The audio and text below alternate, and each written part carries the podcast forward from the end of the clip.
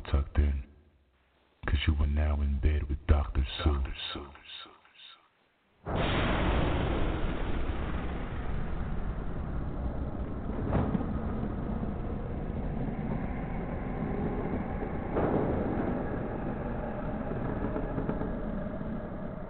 Welcome. Your nightmare is about to begin.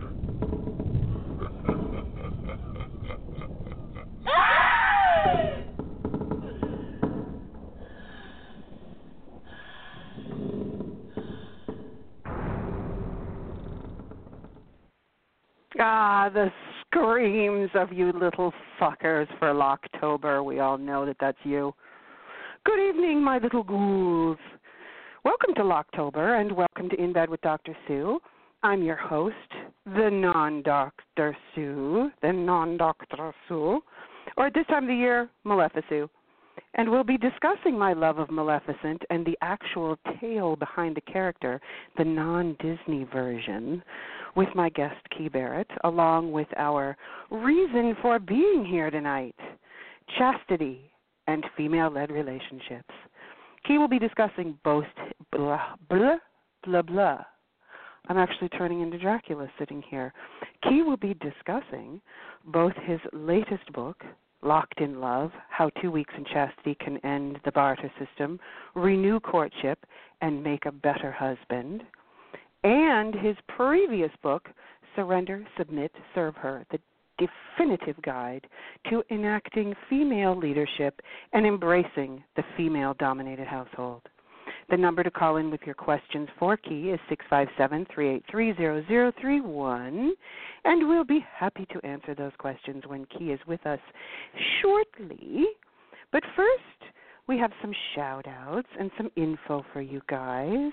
By the way, I hope this finds all you guys well, except for our own Sir Beast, our Sir William, who's feeling crappy right now. I hope you feel better soon, and hopefully we will hear from him later. Um, well, okay. Despite being this being my favorite time of year, it's also cold and flu season, so you guys try and stay healthy as you can out there. Um, right off the bat, I want to say hi to Kailani Torres. Now, boys, if you don't know about Kailani, get over to her Twitter right now. It's at T O R R E S underscore K A I L A N I. Trust me. Just go do it right now. You'll see what I mean. Hi to Angela St. Lawrence, who this time has wine. I'm going to say tonight's word if you're drinking along, if you're doing the In Bed with Dr. Sue drinking game. Tonight's word is device, because we don't want you two totaled. So every time you hear us say the word device, take a shot, a sip, a toke, or if you're at the gym, take a drink of water.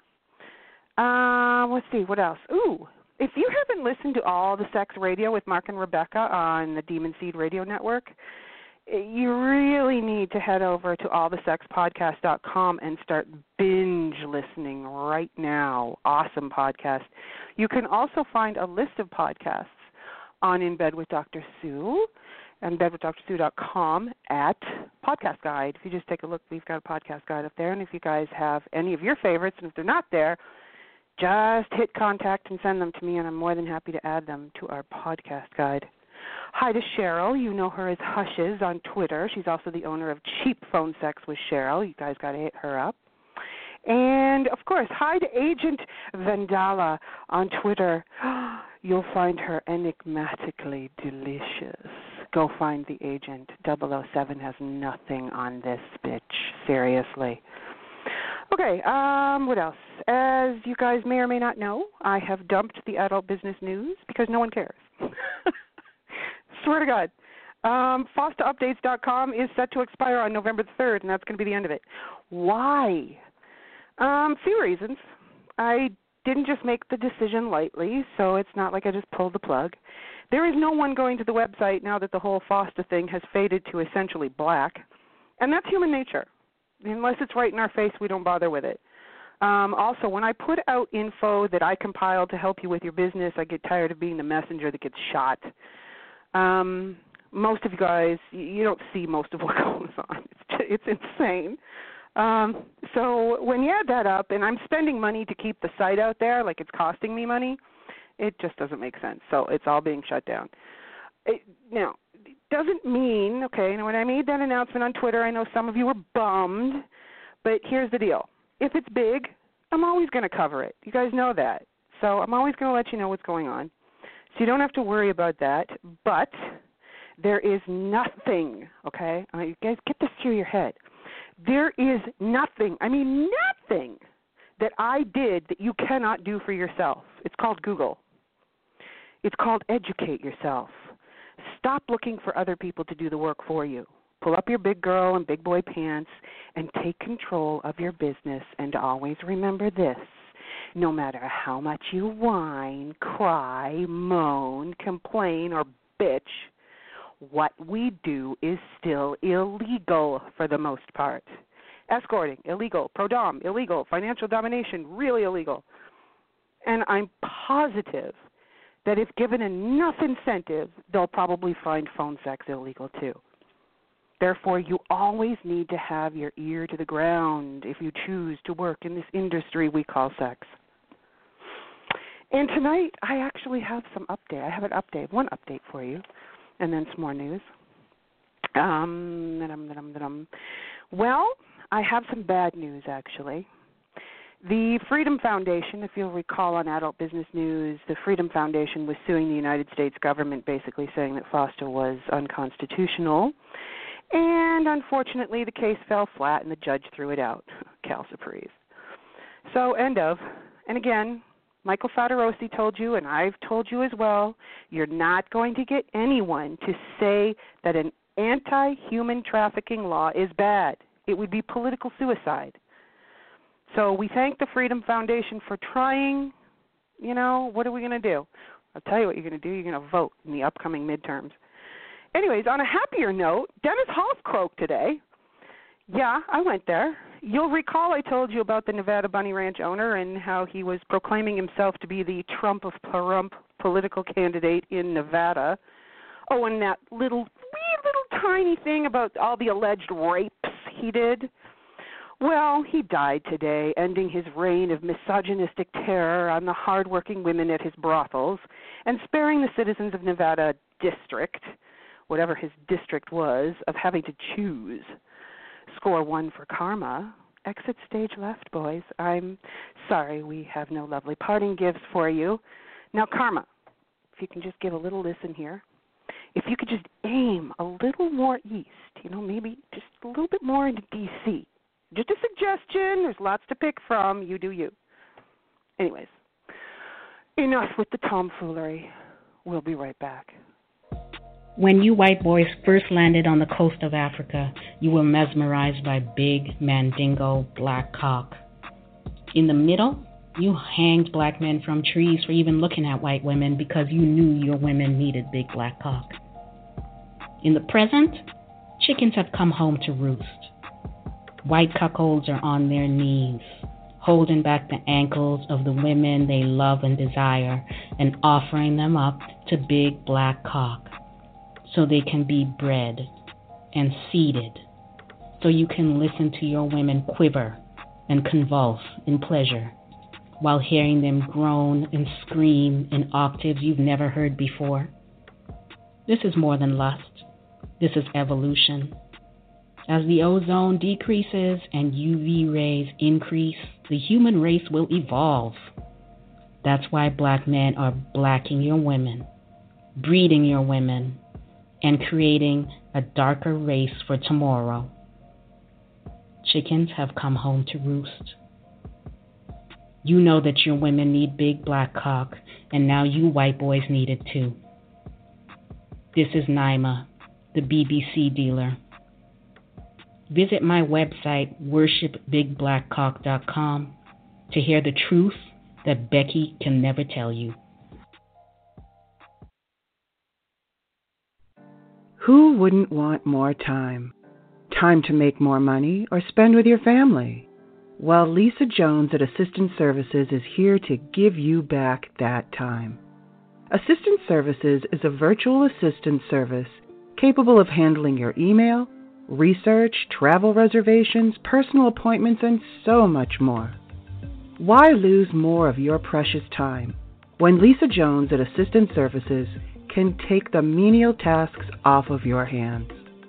To find out more about Lisa and Assistant Services, including rates, simply go to assistant services.org or Lisa's Twitter at assistant underscore SVCS. Take back your time and get on with living with Lisa Jones and assistant services.org. Hi, it's Kimmy Kaboom here. Would you like to call or text me?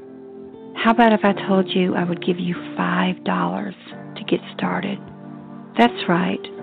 Sign up at textkimmy.com and get $5 to get started. You don't even have to use a credit card to get signed up. It doesn't get any easier than that. Wouldn't you love to see my naughty pics?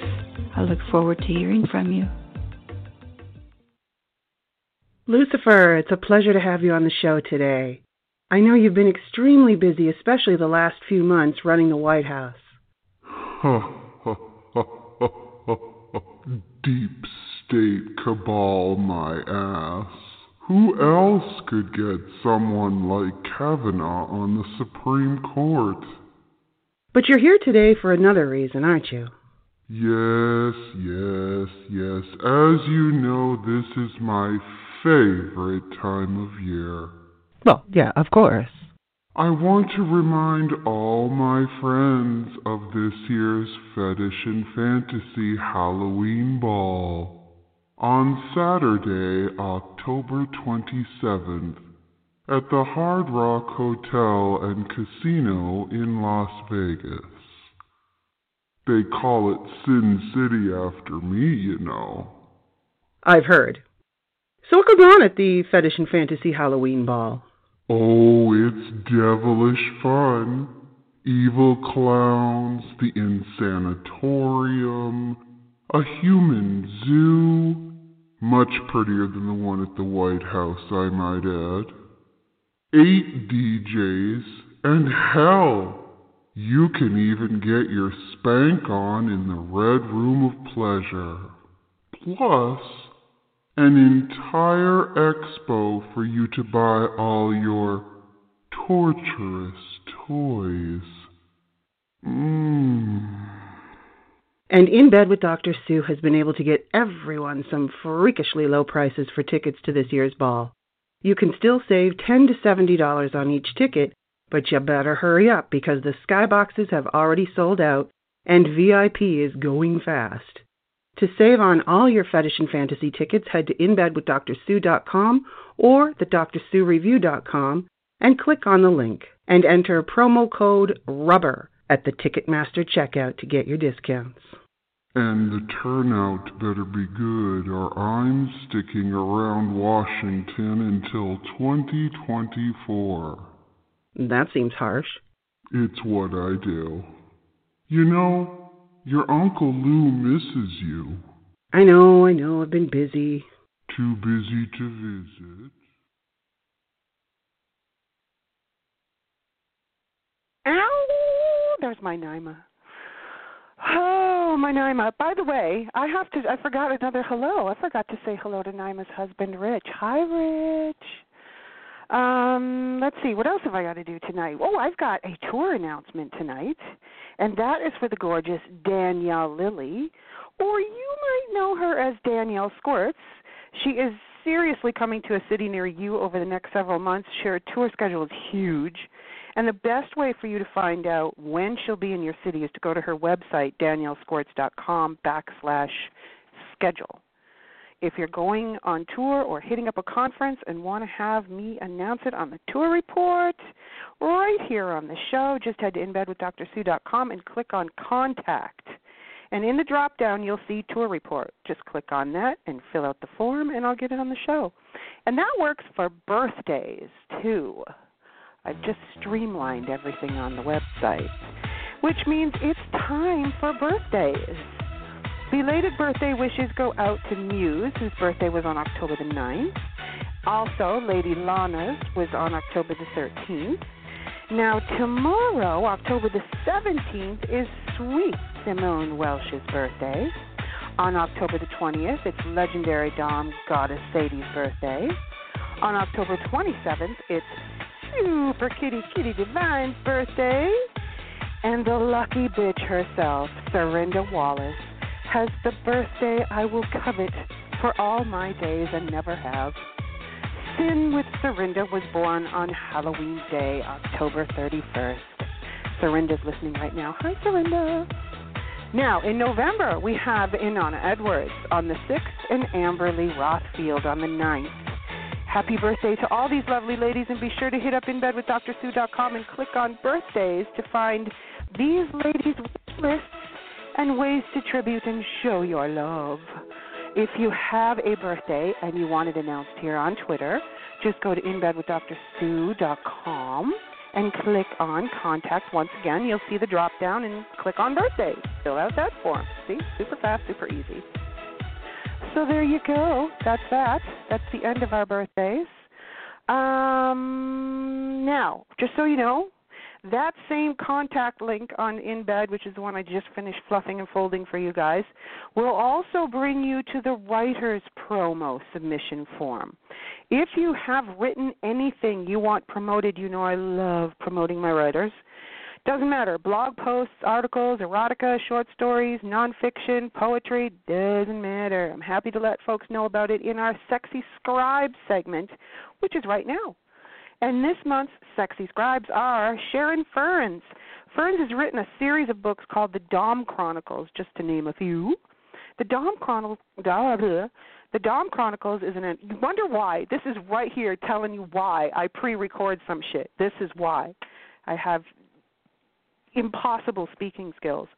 Anyways, um, where was I? The Dom Chronicles, just to name a few. Anyways, the Dom Chronicles is an anthology of femdom erotica offering intimate strobe light glimpses into hot BDSM play between a female dominant and her boy.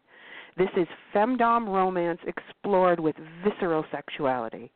Fern's books are available on Amazon, of course, and links to all of her social media website and, of course, to the Dom Chronicles themselves are available on InBedWithDrSue.com on the new page, Sexy Scribes. Um, our next lascivious literary queen is the delightful Kylie Gable. Kylie, too, writes short stories and also has a hugely popular series called Cassie and Cassandra The Dom and Her Mom, of which I believe we are at part six right now. And this particular series answers the age old question where do DOMs come from? Mommy, where do DOMs come from? We should say Dome. The answer is dominant women tend to have very dominant daughters. I can actually attest to that. To catch the diabolical adventures of Cassie and Cassandra, hit up the Sexy Scribe link on InBedWithDrSue.com, where again, all of the ways you can find Kylie, her website, her she even has a Nightflirt account. So be sure to hit up our dear Kylie on Sexy Scribes. Now, there's another writer who was brought to my attention by femdom writer Edward Cantor. We love you, Edward. Edward sent me a link to Tested by Destruction, which is a story by Jane Davitt on Dreams Made Flesh on Patreon.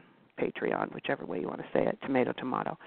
I love the tone of this book. I've read it. it it's not it's not a book. It's a short story, but it's awesome. It's an awesome story. Um, again, femdom, but it's from kind of a different perspective. And you'll perspective. You're gonna have to see what I mean. Get over there, read it. You'll love it. You can also read Edward Cantor on Dreams Made Flesh as well. And there's also a whole bunch of other really good up and coming, you know, um, femdom erotica writers that are on Dreams Made Flesh on Patreon.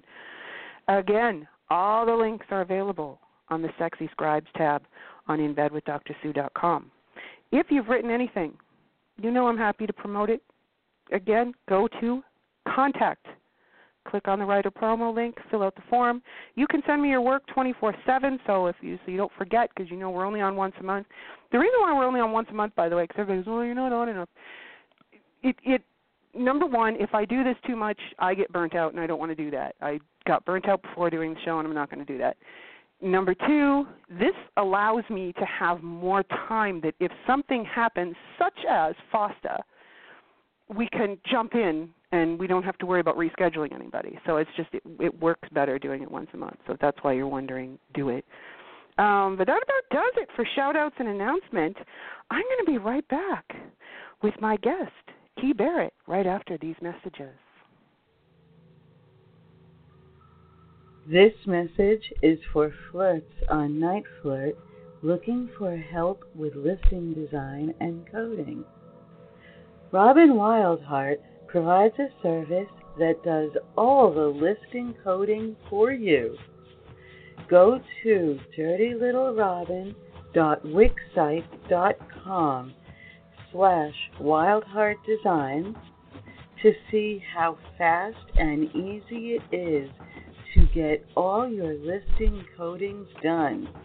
You don't pay a thing until you're 100% satisfied with how the listing looks. Again, that's dirtylittlerobin.wixsite.com slash wildheartdesigns. Send Robin an email on NightFlirt today and get your new listing up by tomorrow.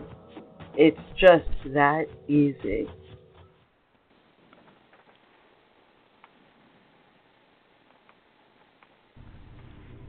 Do you crave to escape from the ordinary? Hi, I'm Goddess Genevieve. I am a sensual, erotic hypnotist and very creative cosplayer, and I use my silky, soft, velvety, sensual dominance to weave my control all the way into those special spots of your mind where you feel absolutely safe and warm and incredibly I'm very intrigued. So come on, kneel before me and let's start your good boy training at the sirenvoicegoddess.com. S I R E N goddess.com. What up, world? It's the cock, K2 Cocky, and you're in bed with Dr. Sue. Go check out my new album, Spice Walker, at cockavelli.bandcamp.com. We love you, Cocky. Okay, we're back. If you have any questions about chastity or female led relationships, please feel free to give us a call right now. Get in the queue, 657 383 0031. It is starting to fill up, just so you know. We'll be taking calls later in the show. My guest tonight has written not only two wildly popular books on chastity and female led relationships, but he also has plenty of femdom erotica for you to devour as well. Yum, yum. His latest book, Locked in Love How Two Weeks in Chastity Can End the Barter System, Renew Courtship, and Make a Better Husband, is the perfect companion book to his previously released Surrender, Submit, Serve Her the definitive guide to enacting female leadership and embracing the female dominated household. If you haven't already, I suggest you pick up both to educate your submissive selves, which is what we're going to try to attempt to do tonight. So please give a warm welcome to author Key Barrett. Hi, Key. Hi. Hi, Sue. How are you? Good. How are you doing? I'm great. Glad to be on. Um, let me just This say um, going to be- device. okay, so that's actually a great way to get started.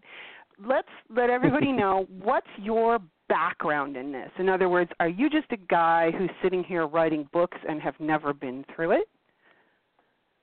oh no, I, I try to make sure that everything that I, I write about in some form or another, I actually have personal experience with. But before I even got into writing female-led relationships, um, I researched it pretty extensively. Well, you call Um, yourself like a professional researcher too, don't you? You love researching. Uh, that's correct. I, I have a master's in anthropology, and what started off originally, of all things, an interest in, in um, Viking sagas, uh, led to sort of following down this path of empowered females. Because I don't know if you've read a lot of the Viking sagas, but uh, they're for their time they're fairly fairly forward thinking, apart for from uh, uh, the murder, but Mhm. um, they allow the raping and the pillaging. that too, but uh, they they have very empowered women a lot of times. Women who have their own agency, not just to become queens or leaders or marauders, but have their own sexual agency. And uh, that was very interesting to me, and it just sort of naturally led from that research into just uh, following down that path. so, do you consider yourself a submissive male? Uh, no, I'm, I consider myself to be probably a switch. I think Okay. I, I feature uh, aspects of dominance and submission. Um, I myself am not in a, in a female-led relationship. My wife and I strive for, and I say strive for, uh, egalitarian relationships. But you know, every relationship, even really good female-led relationships, are always, always works in progress. Um, Absolutely. and so uh, th- that did allow me to look at female-led relationships rather objectively.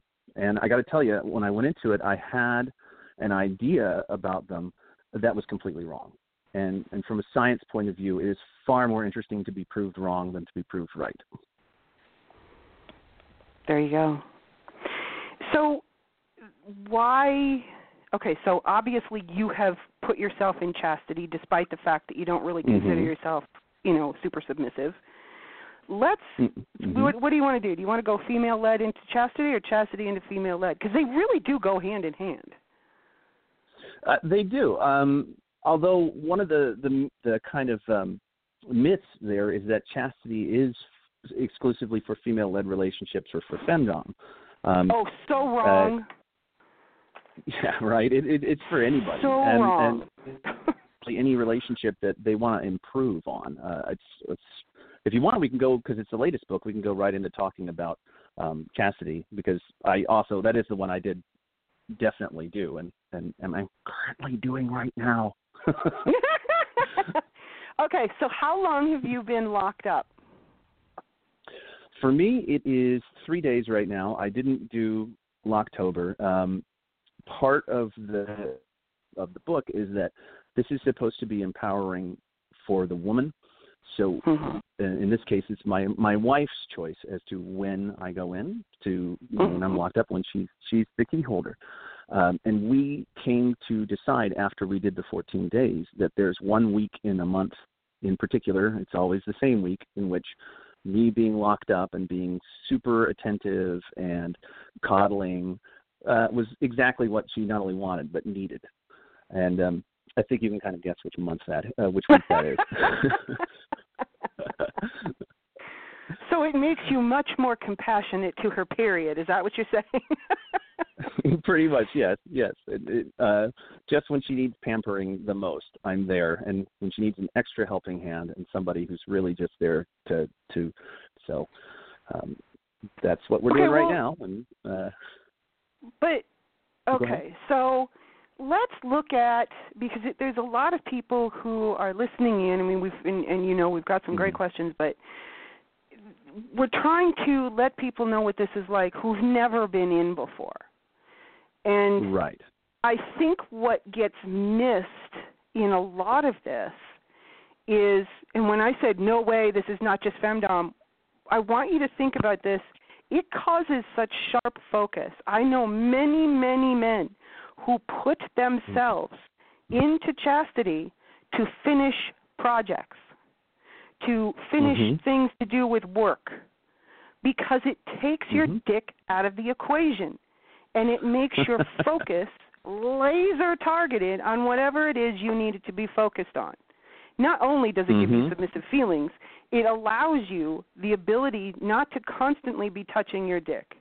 Because we have all, well, men, let's go way back, in utero, my friends. When you are in your mother's tummies, you're touching yourselves.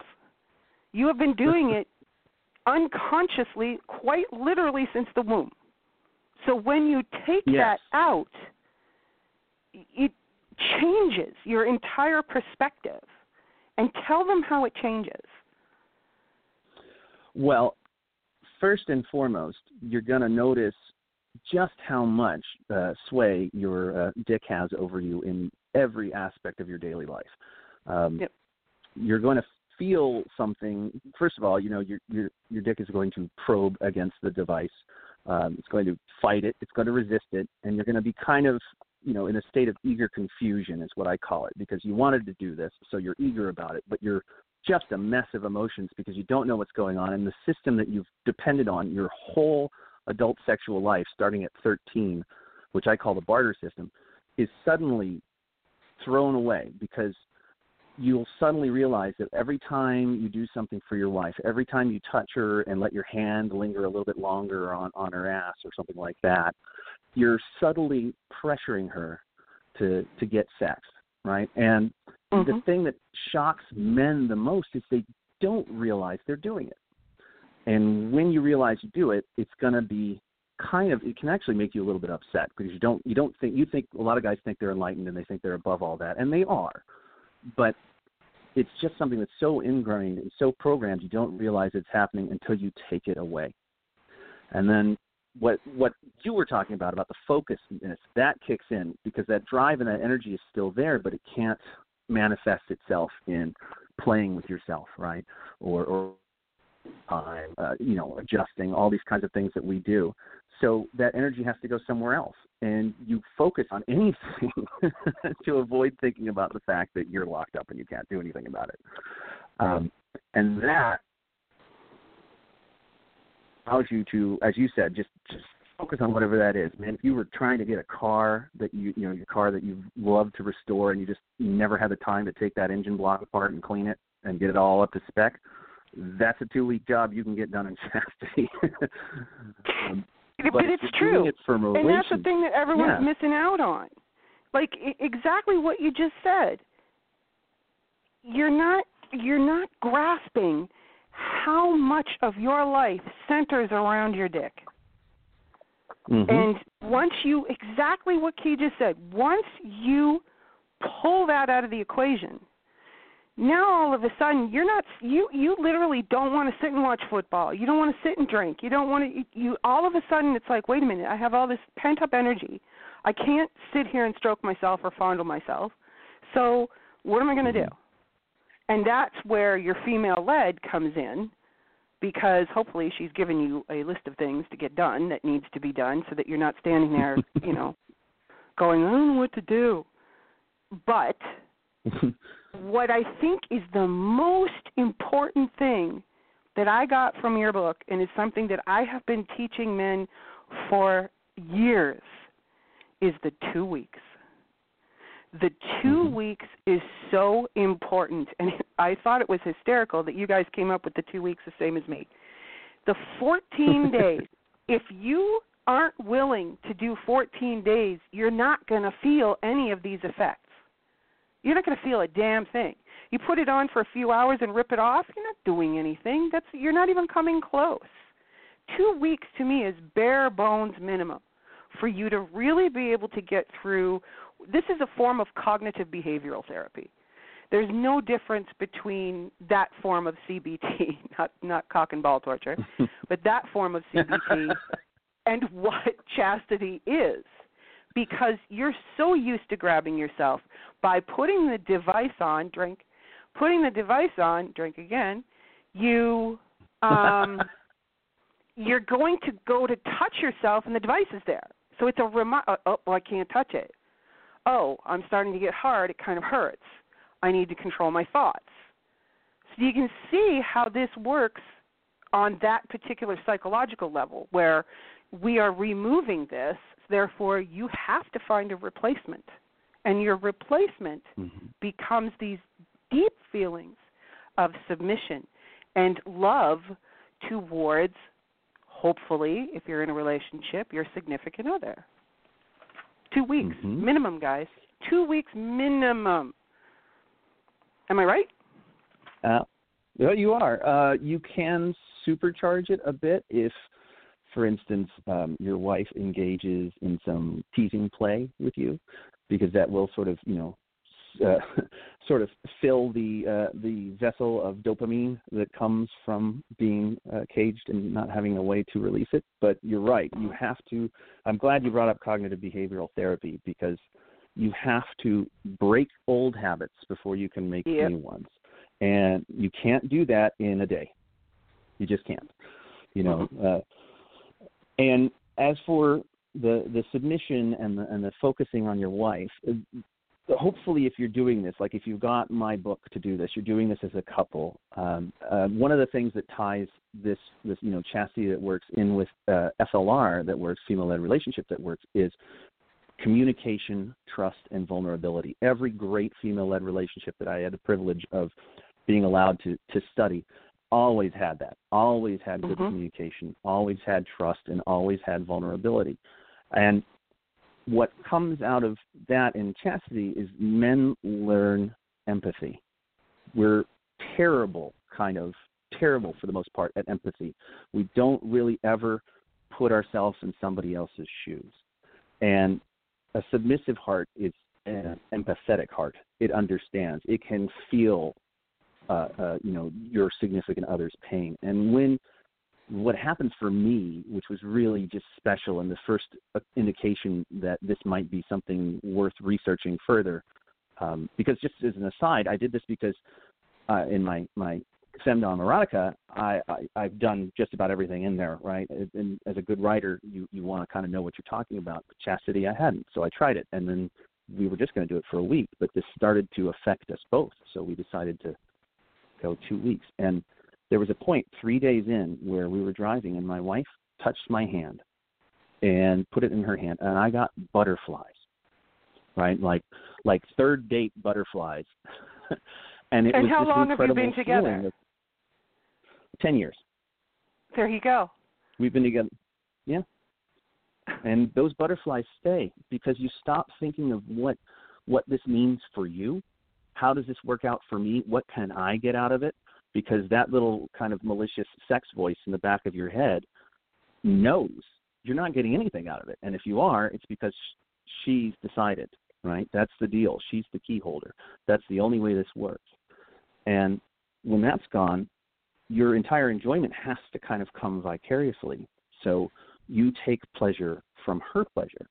And that's a very it's a submissive thought, but it's also a very empathetic thought, and it focuses more on the concept of we instead of me, which I think a lot of men, myself included, have trouble with. They say we do, Mhm. but ultimately it's like, how does it affect me? So what And did how was it how's really it been for your wife? How has the process Um, been so far for your wife? How did, did has she noticed it?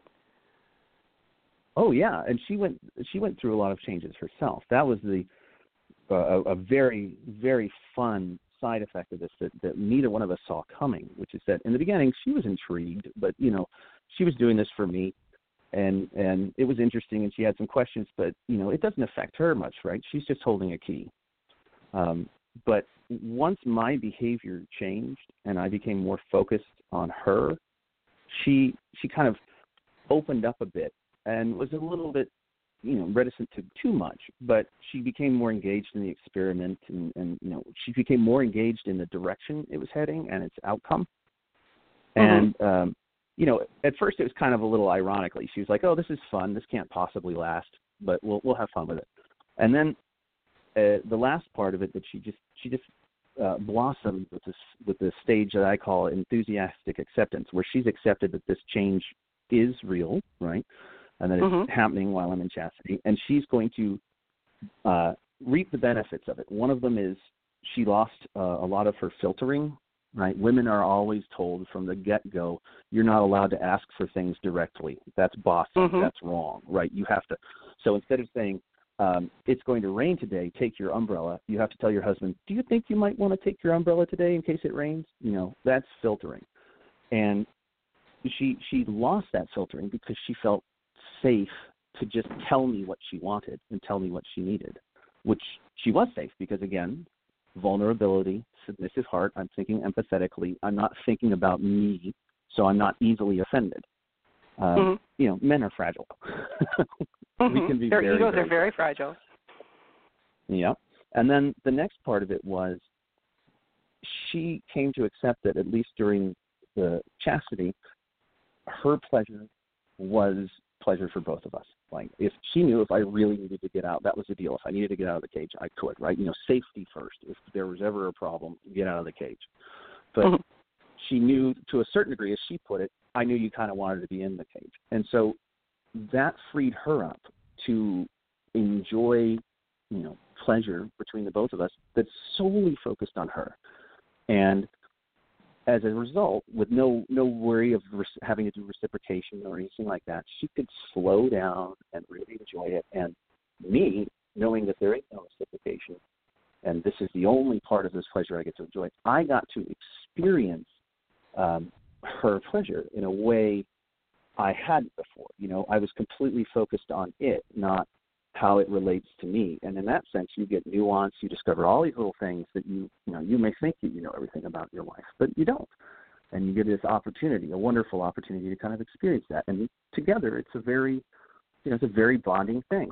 And at the end, she felt very confident to talk to me about everything that happened and open up about how it was difficult before sometimes to say what she felt or be direct Mm. and and talk about things that that honestly can kind of hurt you a little bit because you didn't realize you know that you were doing these things but are good things because you're learning about it and you can change so uh, yeah it really did affect her So obviously, then we're looking at benefits here. It's benefit. It's beneficial for everybody. It's beneficial for her. It's beneficial for you. How did it bring you together? Did do you find that you're closer?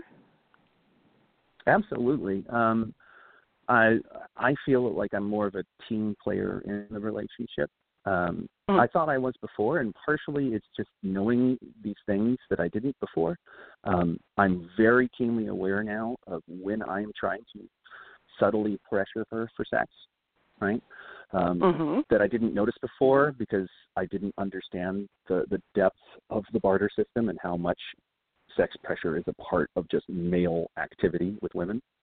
Mhm. Um, we communicate we communicate a lot better, and uh, you know I stepped up my game around the house too. because you get to realize. and and you know it, it's it's funny too because it's not just chastity like there are a lot of things that I took from from the female led relationship books, the things that I learned studying uh, couples that really worked, and there's a lot of things there that are are are sort of you know um, female led relationships only like the idea that you know your desire to support her is only as good as how willing you are to support her when it's a decision you don't agree with right that's kind of a female led relationship thing but there were a lot of ones that weren't and uh, I took those and started using them on my own in our relationships. You know, being less passive. Uh, you know, stopping proactive listening. That's a huge one. Uh, sometimes well, my wife just wants to tell me about her shitty day. she Right. doesn't want me to then come up with answers. Right? Or the answer is just yeah. listen to her vent. yeah. Stop trying to fix everything. Um, so there there are all kinds of benefits from this, but the benefits come from being able to really listen better, communicate, be more vulnerable. It's not a it's not a big secret. You're just chastity is helping you actually break yourself out of a system you didn't know you had, and hmm you know learn how to be these things. Um, you you you yourself you are in a, a female led relationship, right? You're the you're the I leader am. of the, Yes. the household. Yep. So Yep. I want to get your input on it. I want to. I want to. Absolutely. What What do you think are the benefits? Well, I personally I don't have to put my husband in chastity. So if we're talking about benefits of chastity, that's not something that I needed to ever do. He's now 57. It's not an Mhm. issue. Um, However, I will say that when I first met him, he was a mess. And Mhm. had I had the device around back then, I would have most definitely slapped him in it and it would have fixed him. However, we didn't need to do that now. He has evolved. It has taken a long time for him to evolve into this and sort of cast away his um, societal programming. Because all men Mhm. are up against this societal programming of, well, you know, again, like you just said, if a woman is is in some way definitive and knows what she wants, she's a bitch. If you Mhm. sit down and you say, "This is the way it's going to be," you're a bitch. You're a boss. You're nasty. And Mm-hmm. that programming takes a while to go bye bye. It really does because that's what men run up against. Just as you said, we raise all of our female children to be submissive little kittens. Us, mm-hmm. we are Mm-hmm. so used to putting ourselves to one side and you know taking care of everybody else that we we put ourselves last. And Mhm. you still do that in a female led I'm not saying that's ever going to change. That's just part of who we are. But the nice part of that is knowing that you are oh what's the word I want to think of? I'm not because you know I'm all kaploopy. Um it, it's hard to put it's hard to put into words and the reason why it's hard to put into words is everybody wants everything put in these nice little boxes with nice neat little labels. And that's mm-hmm. not what FLR is because just as you said, female led relationships are a constant changing, evolving thing. You're going to run up against things that, again, go against societal programming. Your male is always going to come up and go, Oh, but wait a minute, I don't like that because that isn't the way men are supposed to be. That's the sort of Mhm. thing that you're slowly changing over time. The focus then becomes more on you. It it then moves away from all of these extraneous things that he doesn't need anymore. Only because they were just, you know, distractions anyways. They weren't they weren't Mhm. really beneficial to the relationship. So it's not an easy thing to do. It's an evolving thing. Is in in our particular way, the way we work it, which we don't do it like a lot of other people. There's not a lot of enormous amounts of BDSM. We do obviously I've been cuckolding for over 20 years. That's Mhm. as heavy as it gets because he's not into that. He's not into being whipped or anything. That's not his thing. He's not into humiliation. We do things very subtly and Mhm. very lovingly. So it sounds as though, you know, you're walking around and you're just, you know, throwing out orders and you're just doing whatever the hell you want to do and telling him to go fuck himself. It's got nothing to do with that, you guys. So if anybody has got this preconceived notion that a female led relationship has some woman stomping around with curlers in her hair and a frying pan demanding things, that's not what this is. It, or to me, or if I can add stomping thing. around and Go ahead. if if I can add or the myth that they're stomping around in thigh high leather boots and a whip. Right? Who's got not time? Like there, it just doesn't. It's not to say you don't have your moments where that happens. Of course you do, but it's not every day. In a female-led relationship, you're not doing BDSM shit every single day. Like it, it, no one has time for that. It is simply he. I would say the best way to put this is to watch the evolving of my hubster because we're not married um, but Mhm. we've been together 23 years. It, to watch him evolve from this very damaged, angry male, which a lot of men are, Mm-hmm. evolve into this man who will literally walk through fire for me. And he would never have done that before. It wouldn't have happened. It was just his mindset wasn't there. So it took a long time. And now he's happy. I mean, people will come over to my house and they're like, "God, you're always barking things. You're always like, you seem so mean to him." And it's like, no, no, you don't. Because I'll I'll be like, I drink a lot of water. So if he notices that my water is low, I don't even ask him. He just gets up and goes and gets it. And I've said to him, "Look, you don't have to like be my bitch 24/7." And he's like, "No, you don't get it.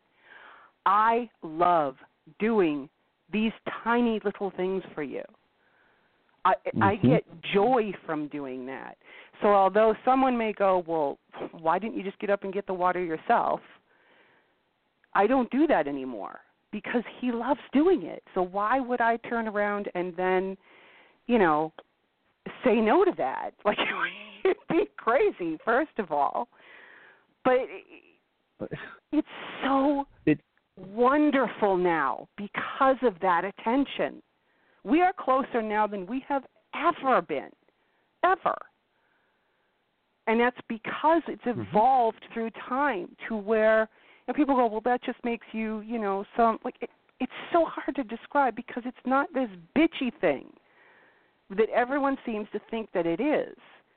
Yeah, the decisions are mine. I say what goes. I say, you know, I'm the one that pays all the bills. I make sure everything's done. I'm just that comes from me being dominant and being a control freak too.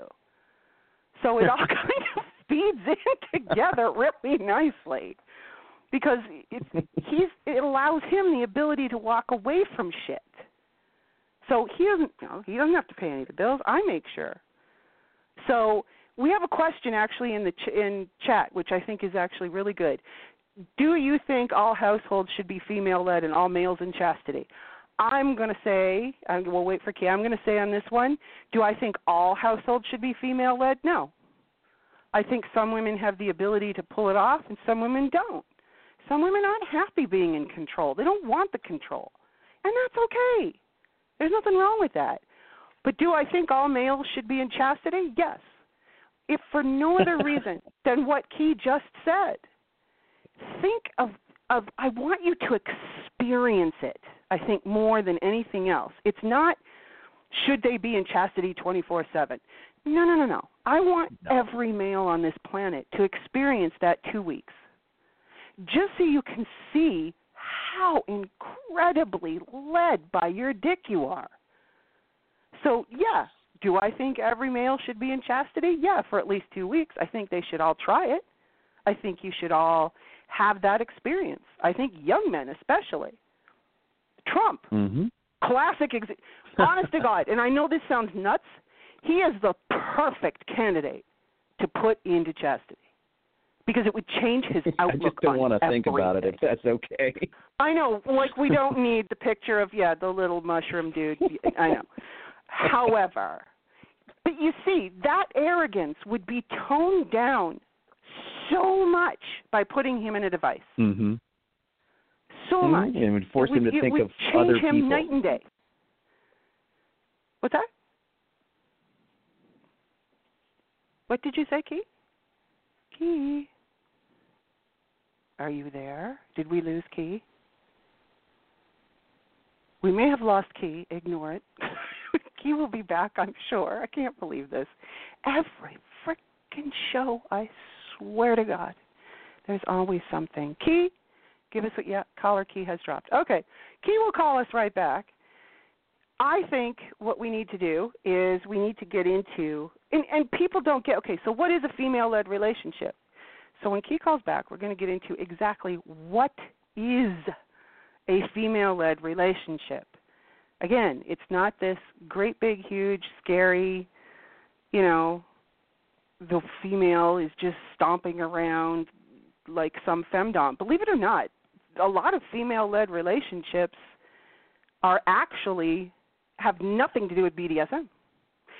Female led relationships don't have to have chastity. They don't have to have any of that. So you don't have to look at it that way. If you believe we have Key back, are you there? Yes, I am. Uh-oh. Okay, um, there. That's better. I'm here. You're kind of you're kind of breaking up a little bit. Oh, that's so unfair. I'm I I followed all the rules. I'm on the phone. I'm not using a speakerphone or anything like that. So. No, I, I know it just happens. Welcome I caught to the tail end Talk. of that. I caught the tail end of that. Um, you know, you wanted you had mentioned before FLR, you know, myths in general, and that's the, that's the number one myth that FLR is femdom. I mean, there's It's not. a lot of that involved. It's not. But femdom is bedroom play. The key word in the female-led relationship is relationship. You know? Uh, there's crossover, obviously. There's a lot, but like you said, about half the, the the families that I talked to didn't do any of the any kind of femdom stuff. They just didn't do it. No. It wasn't what it was about. Um, it was that the husband, like yours, really just valued her judgment, valued her uh, authority, and loved doing things. Was- Felt felt the best when they accomplished things that made her life easy, like m- men oftentimes get really frustrated by confusing commands, right? Uh, Mm-hmm. Give us give us a, a simple task, no matter how hard or Herculean it is, and we'll start because it's just one foot in front of the other, and we'll do it. Give us a confusing task with mixed signals and not sure what it is, and we get frustrated very quickly. We're we're kind of simple beasts. Mhm. But um, within female-led relationships, she's she's she, you know varying degrees of this because everything's a spectrum, but she's in charge and she feels free to say this is what I need done, and this is how I want it done, and Mhm. that for for a submissive man is is like catnip, right? That oh I can. Exactly. Oh, and I, I'm going to get right on that. And and you know, I think every man has within him this desire to sure that his wife is comfortable, make sure that his wife has what she wants, or um, his girlfriend is not happy is temporary. His girlfriend is content. That's a better phrase for it. Contented, Yes. because contented is some some deep. part of my language. That's some deep shit there. And if you can Mhm. make somebody feel contented, it's very reassuring it's an amazing feeling to know that you're oh man you were just doing it you were you're doing the husband thing right and uh, again it comes down to what these things have in common clear communication lots of it vulnerability the the the the, the willingness to put yourself out there and trust right you know Mhm. vulnerability works unless you you know you can't really be vulnerable if you can't trust somebody If you can you'll just get hurt and eventually you'll stop putting yourself out there which is always always a risk. Um, Exactly. I wanted I wanted to ask you this one because I, I, I want to know from your perspective of your own FLR. The other big myth was that submissive men are beta, No. and there are right there are some, but every submissive man I, I I talked to in this relationship was really confident and and really full of full of them, you know, their ability and themselves and the relationship was pretty alpha. There you go. Because know, along with everything else, along with sexuality, submission is on a sliding scale, folks. When I say someone Mhm. is submissive, usually it's just sexually. I will I will actually most for the most part constantly say, so you're sexually submissive because you're not going Mhm. to be submissive 24/7. Nobody is. Mhm. If you were submissive 24/7, you would be a lump in a corner doing nothing. It just can't be done. Therefore, you know full well that there are times when you are dom- dominant and there are times when you are submissive. And for some men, being sexually submissive turns them on. That's great. For some Mhm. men, as soon as they walk out of the bedroom, they then take back over and want to be alpha again. That's fine. Nothing Mhm. no one and i think that's one of the biggest stigmas around the word submissive is that if and men are so reluctant to say well yeah i'm sexually submissive because there's again just as much as there's this horrible stigma against women being bossy and bitchy there's also the same because again we're going against societal programming the same stigma against men who want to feel submissive because oh well then you're not a real man. God damn i'm so sick of hearing Mhm. that phrase. It's unbelievable. That doesn't make you a real what the f- real man? Are you standing there with a dick? That makes you a man okay? Like it it gets ridiculous to me how we get so caught up in these damn labels sexuality bdsm sexuality all of it is gray we all nobody fits into a perfect little box whether it is your personal you know sexual orientation whether it is what you Mhm. prefer it doesn't matter everybody is going to be different therefore you're not going to fit into a box so if Mhm. you can possibly let that go let go of this societal programming of well for example with cuckolding men don't allow real men don't allow their wives to get fucked by other men okay according to who?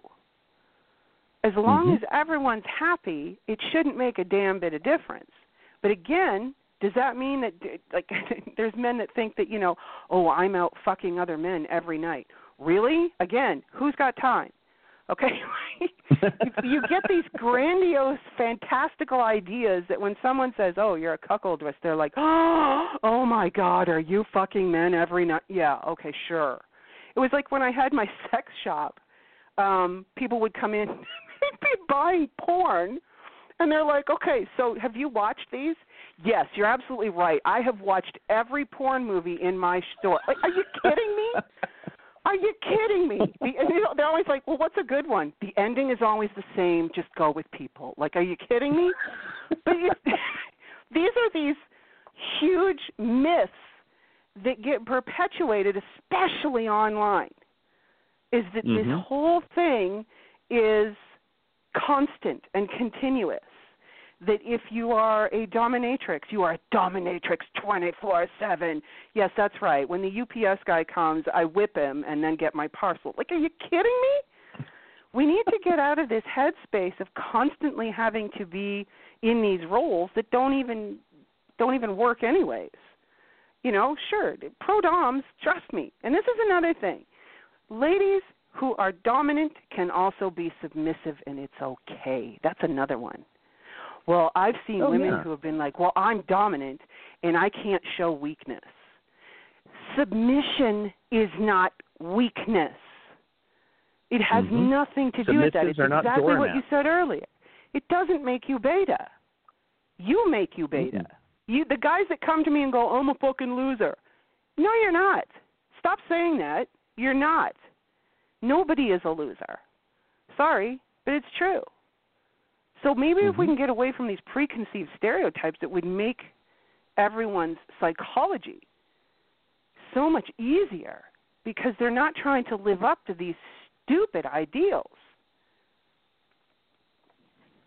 Yeah, uh, you know, one of the things I'm sure you've had to deal with too is you can get all these things working in your own house. The second you go outside, like you said, you're exposed to the preconceived notions and the preconceived ideals um, toxic masculinity isn't just something a guy has; it spreads.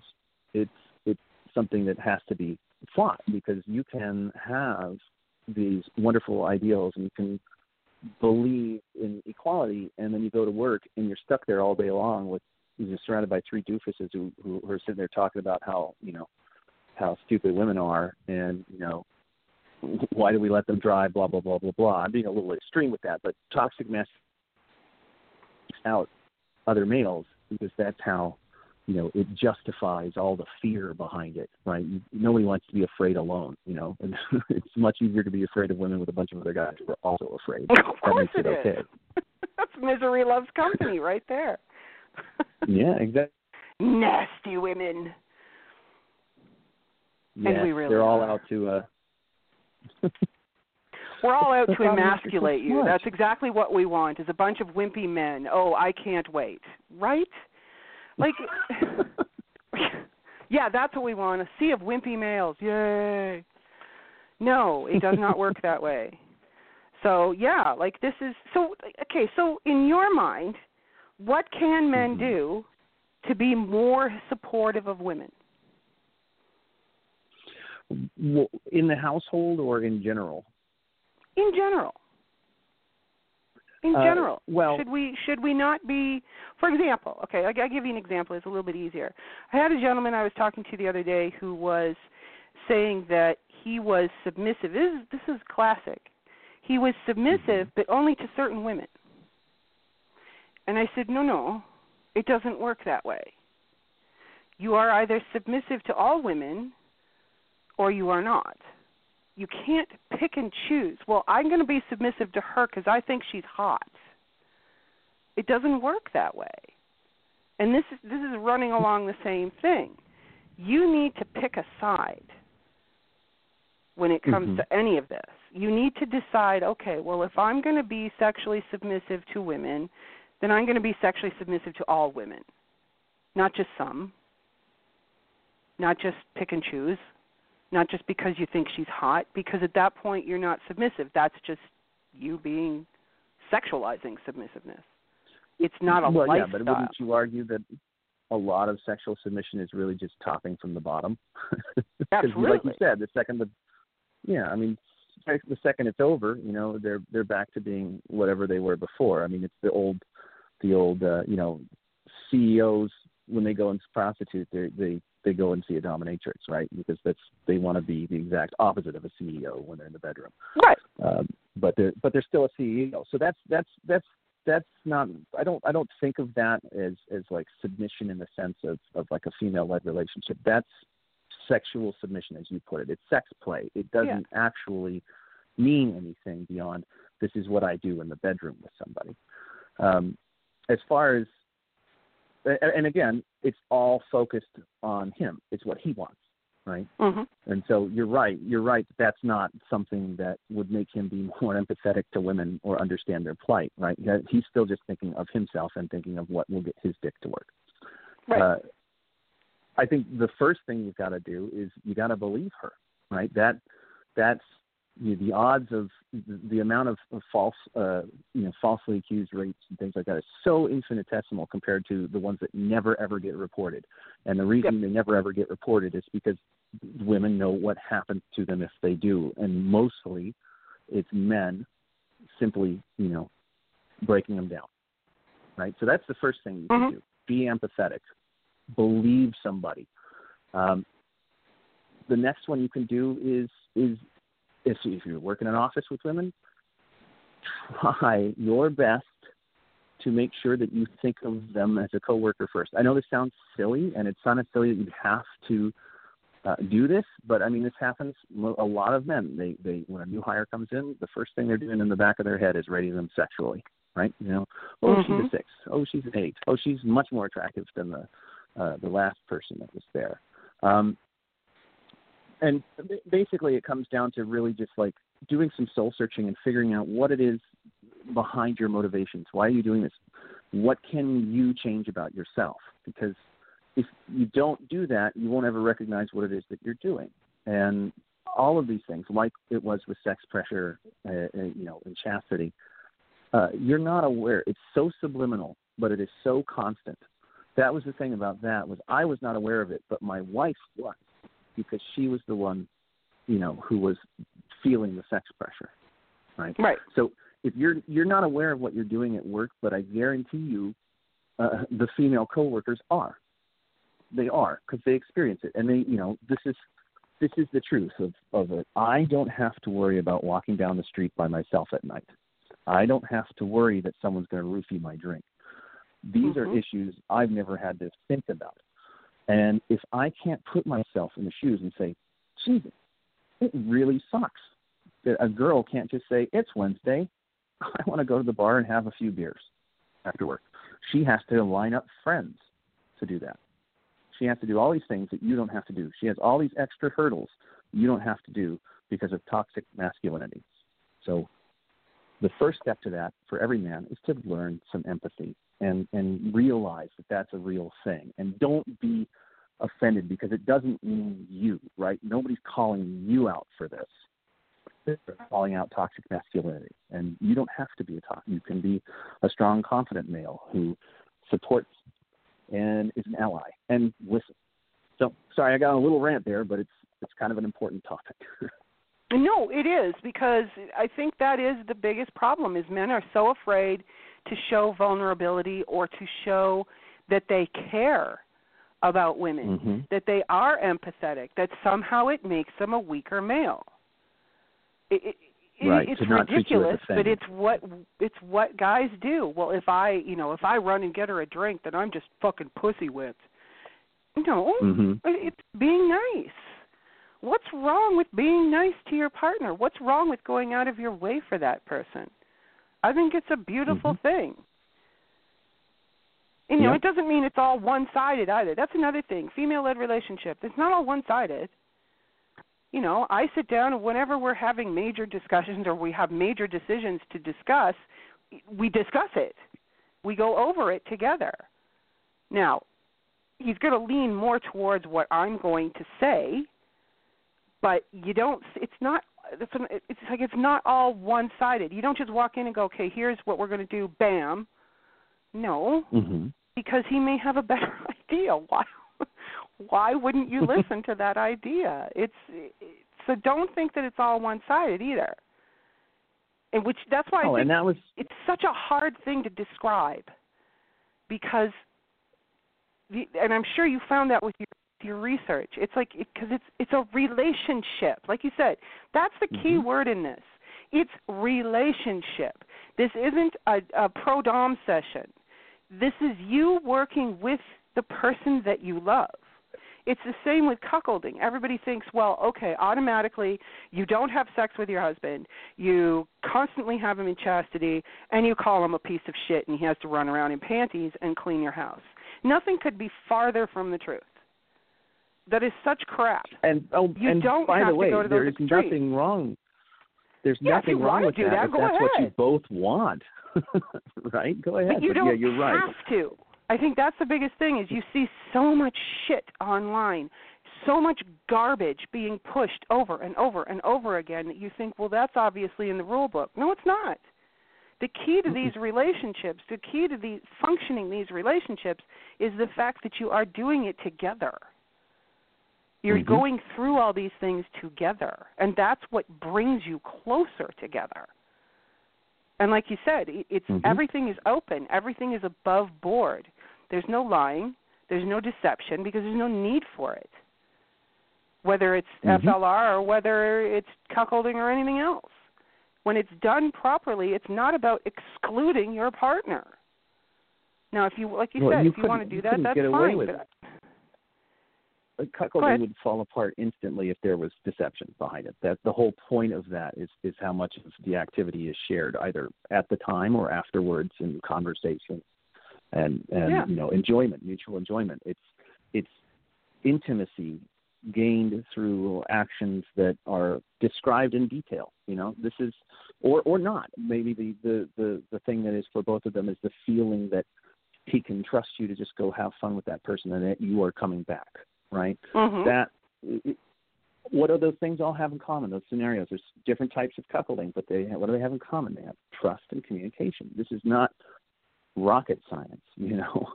Um, female-led relationships because they're two personalities that are naturally sort of meant to be together in that sense. You know, Mhm. a, a more submissive man and a more dominant woman.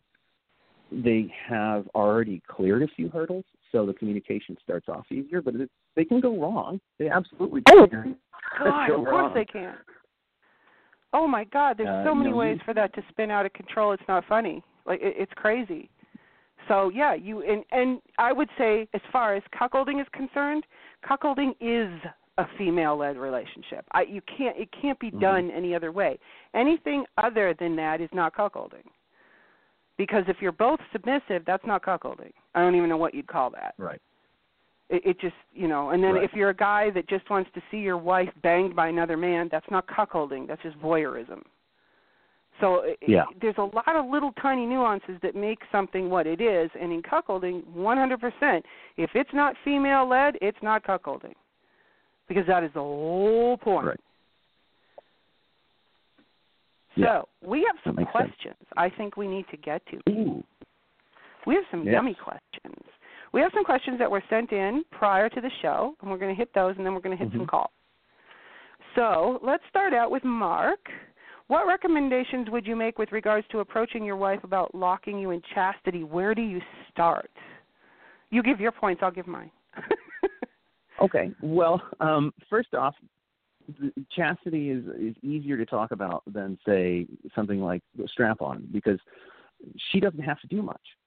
She's Right. just going to be the key holder, right? So it's not one of these fetishes that's super hard to approach. Um, what I would do is I would read up on it. Um, you could read my book, but there's actually a lot of ones that are good as well. Um, and approach it from an empathetic point of view. Approach it from I want this, but I also want it because I want the change. I want to feel more connected. I want to try these things. And if you, here's the thing with any, if you're doing it as just a, a fetish, here's the thing about just fetishes. If you're in a happy relationship, your partner will do these things for you because they want to. You know, so that's what I tell people that, that confuse FLR with femdom. If if if you just want her to kind of whip your butt in the bedroom, if you are in a happy relationship, that's easy. Just ask. Partners will do things when they're contented.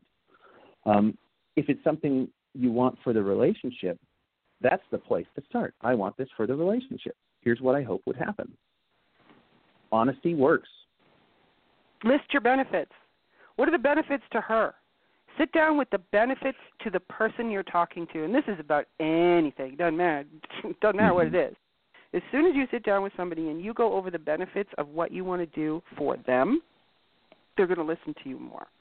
Another trick, which I realize is a little bit nefarious, but I do do this on on the regular. Guys, if you want to know how to approach your wife and you're not sure and you're scared to death because you you're afraid of being rejected and I totally understand that. Mm-hmm. Do you want to know a great way to just sort of slide anything onto the table? All you got to do is go, "You know what? I was looking online today and I found fill in the blank. Could be chastity, could be anything. So let's we'll go chastity. I found this thing and it sounds really cool and I was reading this article and it's so cool. Did you know? And then list your benefits and go, can we try that? I think it would be so much fun. You see how if you come at it from that standpoint, someone's going to be more like, ooh, okay, I want to do that. That'll be fun. We'll do that together. I love the idea of this particular thing, whatever it happens to be, is intriguing to you, and I love the idea of doing that. It's Mm-hmm. way easier exactly right. to sideline it rather than just throw it out and, and puke it onto the plate because it's very scary to do Mhm. that. Just even if it's even if you've been together for you know decades, it's still pretty damn vulnerable to go. You know what? I really want you to spank me. Well, if you Mhm. if if you've never brought it up before, you're damn right. It's going to come off weird. You're going to come off weird, especially if you're scared. That's going to not make you come Mhm. across as you really want to do it.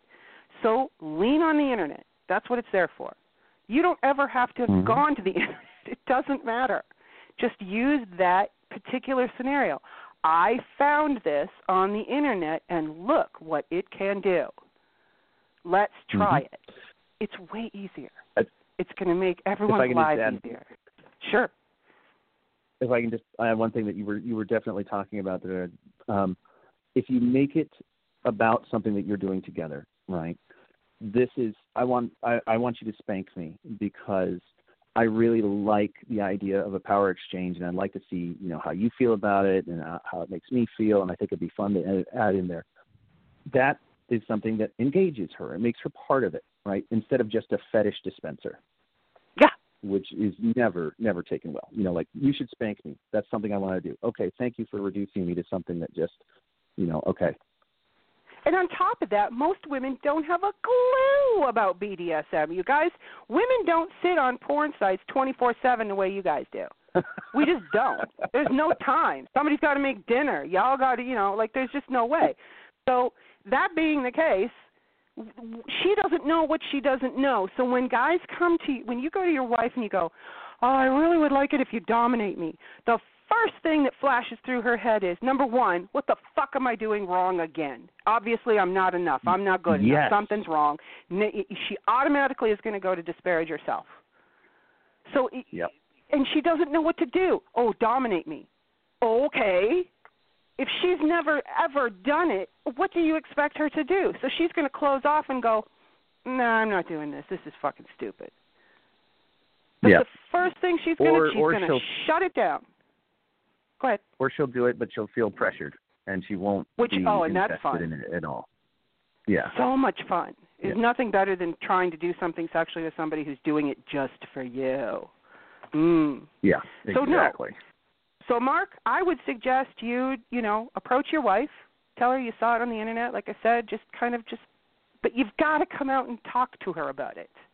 You can't Mhm. slide something under her breakfast, you know, plate. You can't spell it out with ketchup. It's not. I know you're scared, but just sit down and pull the plug. You're going to find it a lot easier. Now we have another one Mhm. from John. He said, "I read some stories about women conditioning their husband to into premature ejaculation using chastity. Are those stories serious? Is it really possible to condition someone with a decent stamina into becoming a true hair trigger?" Uh, I kind of I- it, I don't is know kind about- of way off topic, but I don't know about uh, conditioning so much. I will say though that if you uh, so if you are put into chastity and you get into that sort of courtship phase where you're Mhm. really focused on doing stuff for her and you you're just really in love with her which by the way is just the greatest feeling. It's just a high that you're floating on and and and she is too. What's also happening is you're building up a ton of dopamine that that that builds up during sex and is released when you orgasm. And so there's usually a mm-hmm. large sort of quick build up a spike and dump.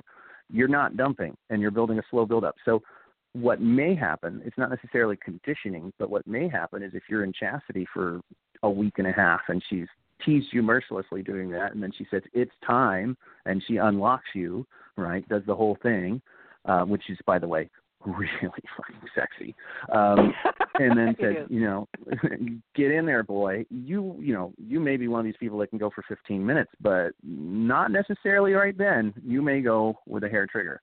And uh uh, you know what? She's going to know that. she knows exactly what she's doing to you. I mean, that's the beauty of it. Um, as far as conditioning, like, I, suppose you could mentally condition any kind of thing if you did it enough times. Um, Sure but.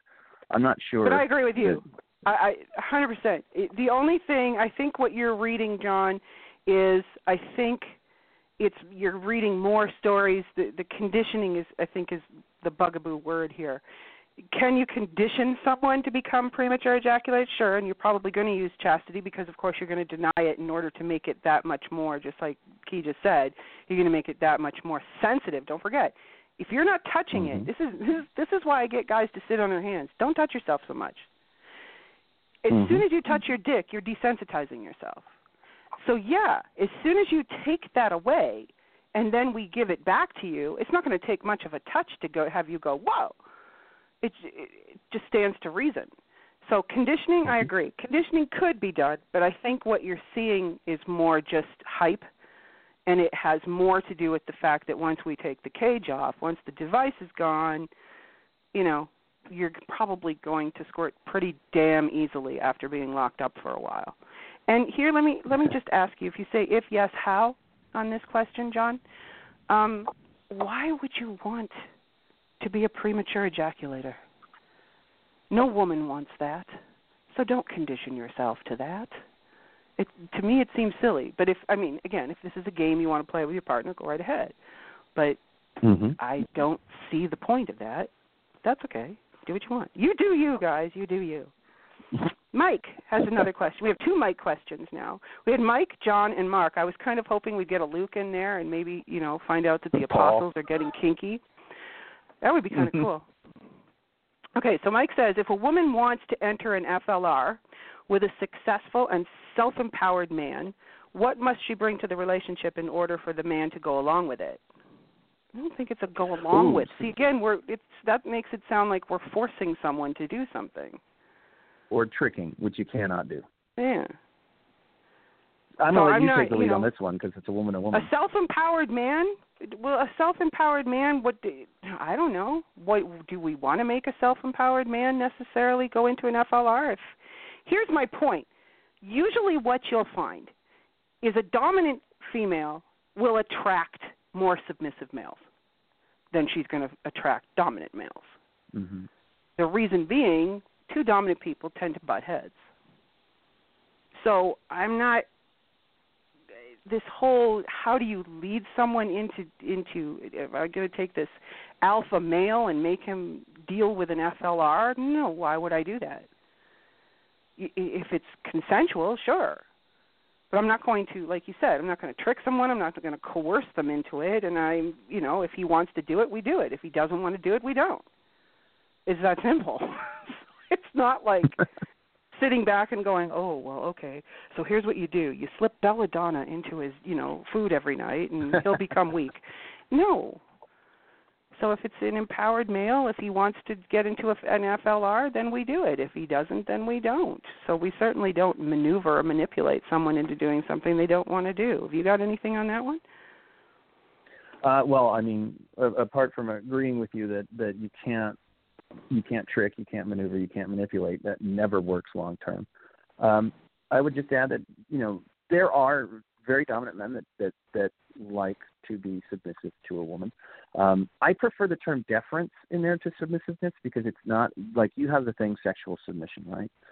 Yeah. Deference is it's more like it's more of a deference to her, and it, within within the household, he may actually be okay with that. And and just that FLRs run a spectrum. They run a gamut from you know, wow, this is really serious. She kind of controls everything. Her her authority is natural, and her word is final. To once he's inside the house, he works to make sure that her household agenda is done, right? It, it, it, so you can have that spectrum in there. He may want to, to have part of, uh, you may want to be part of that. What you have to do, obviously, is you have to communicate, you have to talk, you have to express your needs. And just like with Chastity, she's got to she's got to make the appeal to why she thinks it would be great for both of them and and that the and really really uh kind of punch up the fun side of it because otherwise it sounds like a chore list Yeah. which which guys Again, really come at it with respond benefits. well to yes Think of exactly it like the and, and, advertising and be honest. industry. exactly. Yeah, and start small. If he agrees to start small, start small. Like like one that that I would I I, I use in my house, and I I tell everybody who's not in an FLR who just wants to make relationships better around the house. Do things her way. Like if if she folds laundry a certain way and you want to take over that task, just doing the laundry isn't helping because she'll have to come back and fold them the way she wanted them folded in the first place, right? So you're just creating resentment and extra work for everybody. But if you do it her way, right? You're mm-hmm. showing one deference and respect because you say you actually know how to do things, and I can stand to learn from you, which is a win-win for anybody in any relationship. And two, you're really doing something that takes it off the plate because she doesn't have to think about redoing it or any of that. So, you know, start small. He may totally agree to do something like that and thrive with that, you know, because Mhm. he knows he's doing something. So just be honest, make it fun, and make you like you said, list the benefits. Just don't trick him. Exactly. Not even for Halloween. Oh well, maybe for Halloween. Come on, one day. All right. We have another question All from. Mike, and this you want to know what this question is actually super super a good question because it's showing the wrong mindset. Another Mike sent in a question saying, if a man is sexually frustrated, he'll just leave and end it eventually. Disgusting. We're discussing um, chastity, of course. How does the woman balance that responsibility with chastity? It's because you're looking at it the wrong way. Right? He's got it backwards. What do you think, Key? And Key has been dumped by Blog Talk again. Uh. Anyways, I'll answer Can you hear this me? one. Oh, yeah, you're back. Okay. What do you okay. think about this? Do you not see that he's looking Well- at this the wrong way? Oh, totally. He's totally looking at it the wrong way. Uh, he's he's viewing sexual frustration as as the cause to leave, and that somehow chastity is making sexual frustration worse. What chastity does is take sexual frustration and basically gets rid of it. It changes it into something else altogether. It turns sexual frustration into sexual energy, and that and sexual energy into just an energy that you can use. So hmm you know, it also engages her in a way that will make her feel more apt to engage him sexually, right? When when she knows that he's going to be in chastity until she says otherwise, well, she says otherwise. I mean, that's one of the things that comes out of it is when she feels confident and safe to just say, "Okay, your time's done. I want you." Right? That's hmm that's just for me for me the idea that that chastity equals this sort of horrible sexual frustration rather than this fun sort of rechanneling. Uh, that, that's that's kind of the long way to get around it. He's thinking of it in the wrong way. Chastity is not about sexual frustration. No. And yes, are What's you going opinion? to feel sexually frustrated at the beginning? Yes, but you're going to get over that. You're you do. You give it a couple of days. Yes, you got to go through that. Oh my God, I just want to rip this thing off. It goes away. It's it's not unlike anything else. It's just like going on a diet. I really want sugar because we've taken it away from you. It goes Mhm. away. It settles down. Your hormones settle down, and it actually becomes just breaking habits. So you know you've got it backwards, Mike. It has nothing. It hasn't got anything to do with the man is sexually frustrated. Sure, he's sexually frustrated at the beginning, but it settles down, and then he feels really, Mhm. really good. And that's what I mean by you And- need the two weeks to get that payout. Yep. And and just just just on the idea of sexual frustration, sexual frustration isn't just that he's not getting any sex. It's that he's what it what usually comes from that is that it's not engaging. She's not engaging. She's not you know, she'll give sex every once in a while when she feels like, oh, I have to, right? This is like, you know, bed death, the idea that, hmm oh, we have sex once every two months because it's something we have to do. The real issue behind there is that there's no romantic engagement. Well, guess what? If she's your key holder, that's romantic engagement. You're Mhm. now doing something together that involves sex, even if it's the act of denying it. She's denying it with you. That's she's your key Yeah. holder. That's that's a really alluring thing. That's the opposite of sort of emotional frustration. That's really more at the core of sexual frustration if you get down to it. Exactly. Now, we have a couple of questions in the chat room and then we're going to get to calls. So, our Okay. first question, believe it or not, is what does MSc stand for at the end of Key's name? A master of science, anthropology. There you go. There you go, Robin. Now you know. okay. Um, Serinda says, I've got many men wanting to be cuckolded and yet don't know how to talk or begin the conversation with their wives. What would be best advice for those men? Serinda, you need to talk to me because that's a long, drawn out process. Cuckolding is not something that you can just barf on a plate, and because women are going to go through a hell of a lot of emotions with that one. So that's a much trickier thing. You can't use the internet trick on that one. It's way too tricky. It takes um, a series of steps that have to be done a certain way. That if you're not careful, if you say it the wrong way, if you bring it up the wrong way, she's going to shut it down so fast it's not funny. Um, what else have we got here? I hate. I, um, Kaya's here. Kaya wants to know. I may have missed this, but do you believe that all female-led relationships should include ugh, should include chastity? I say no. What do you say? I say no. I say no. Um, uh, the, if if the female-led relationship is working great, then what's what's the point? Unless you just want to do it for fun. But then you know, sure, if you want to do it for fun, but no.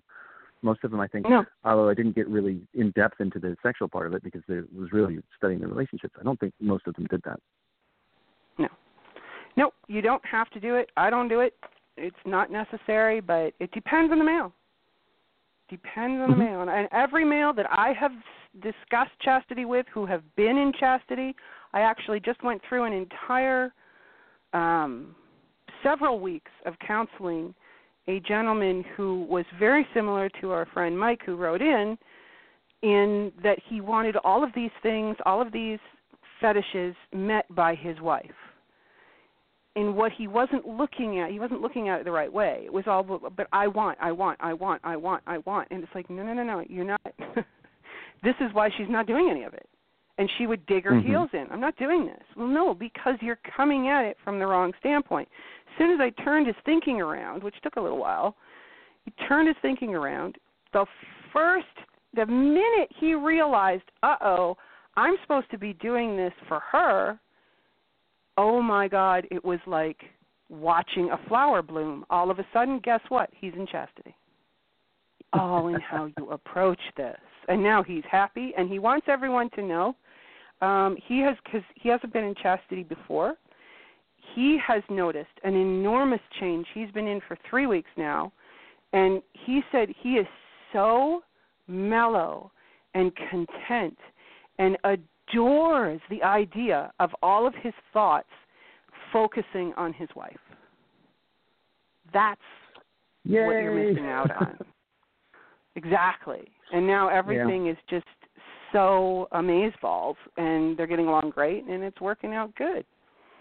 So it's all in your approach, guys. So let's go to some calls. I believe. Hello. Oh. Is this Sir William? Yes. Sir Beast, my dearest, you have a question. You said you would. Well, it's more of a comment. Basically, I have a very weird sex drive. Basically, I can go months without even thinking about the third leg, not touching it, nothing else. the only time it seems to get active is when I am dominant, and it's usually I'm tying up somebody.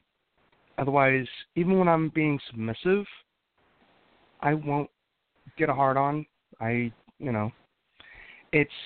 But then I was raised by basically six women, so it's like I saw things from their point of view a lot. mm-hmm. And again, the empathy. So, yeah, I have. Well, I consider myself more of a service dom, which means I find out what somebody else wants. I give that to them. Um, even my when I had my sub, she was surprised because she kept wanting to make sure I had an orgasm. I'm like, no, no, no, no, no, no, no, no. This is about you. You're learning. You're wanting things. Let me help you. That's how I looked at it. Mm-hmm. And she wound up, you know, learning a lot to the point to where when she went back to her husband, she wound up in charge. There you go. Out that happens of the a lot. bedroom and in the bedroom. So, you know, and I said, Are you happier? She goes, Yes. Are you two communicating more? She goes, Yes. I said, There you go.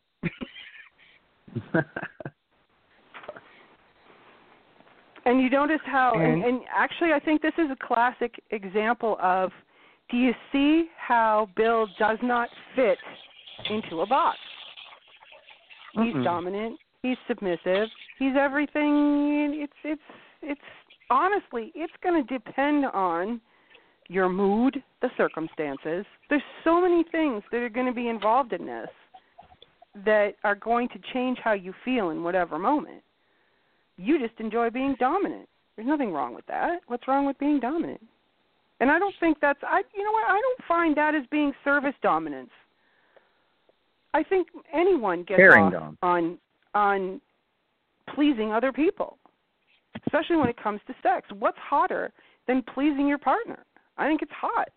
Knowing that you're getting Mhm. that person turned on and off all at the same time, getting them off, turn them on, turn them off.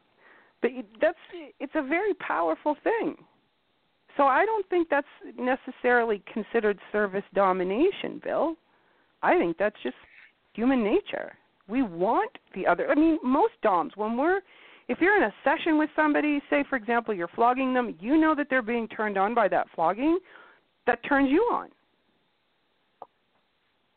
I think it's I don't I I think that that's just the way it should be. What do you think? Who me or I'm Bill.